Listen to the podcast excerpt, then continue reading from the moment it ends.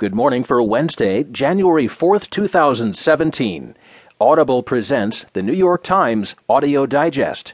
I'm Mark Moran. Here's what's happening on today's national page GOP ends bid to stifle ethics office, New York State to cover tuition in Cuomo plan, and Trump signals readiness for a battle over trade. In today's national headlines, GOP persists with bid to repeal health law, backlash to a backlash buoys pro Clinton paper, and an unexpected fight for an unlucky baggage handler. In today's business headlines, the Dow is up 119 this morning. Ford, a target of Trump, cancels a Mexico plant. Bitcoin prices soar amid global currency troubles. And Euronext offers to buy a unit of the London Stock Exchange. There will be more business news, more national and world news, a roundup from the sports page, and New York Times columnist Frank Bruni. Now, as selected by the editors of the New York Times, here are the stories on today's front page. The top stories written from Washington GOP ends bid to stifle ethics office. Written by Eric Lipton and Matt Flegenheimer.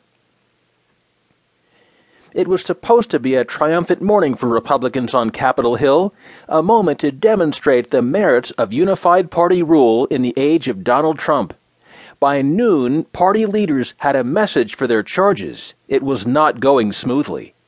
The day after House Republicans voted to eliminate an independent ethics body, members returned on Tuesday to find their offices inundated with angry missives from constituents.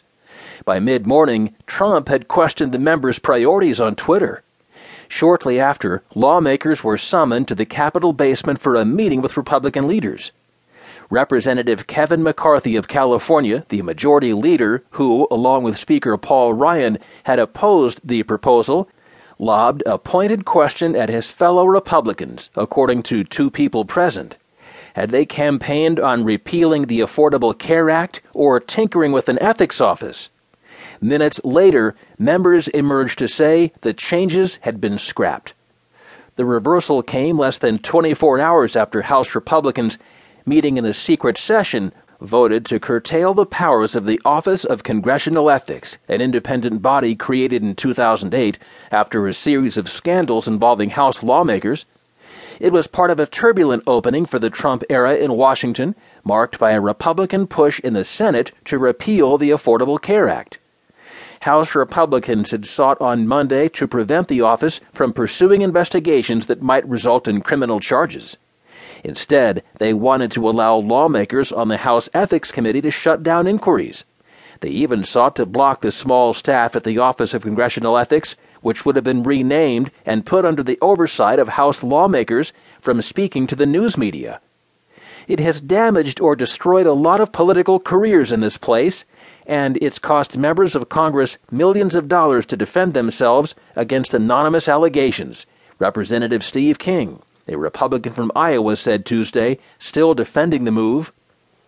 But such resolve crumbled as phone calls flooded lawmakers' offices, and both conservative and liberal ethics groups issued statements condemning the vote. Some Republicans joined in, saying the measure sent the wrong message to the public. It was a stumble, said Representative Mark Sanford, a South Carolina Republican who opposed the measure and who was himself the subject of an ethics investigation while he was governor of South Carolina. Probably not the way you want to start out, he said. Trump had weighed in via a series of Twitter posts suggesting the House should be focused on domestic policy priorities such as health care and a tax overhaul, he called the Office of Congressional Ethics unfair, but said focusing on it now was a case of misplaced priorities. He appended the hashtag DTS, an apparent allusion to his promise to drain the swamp in Washington.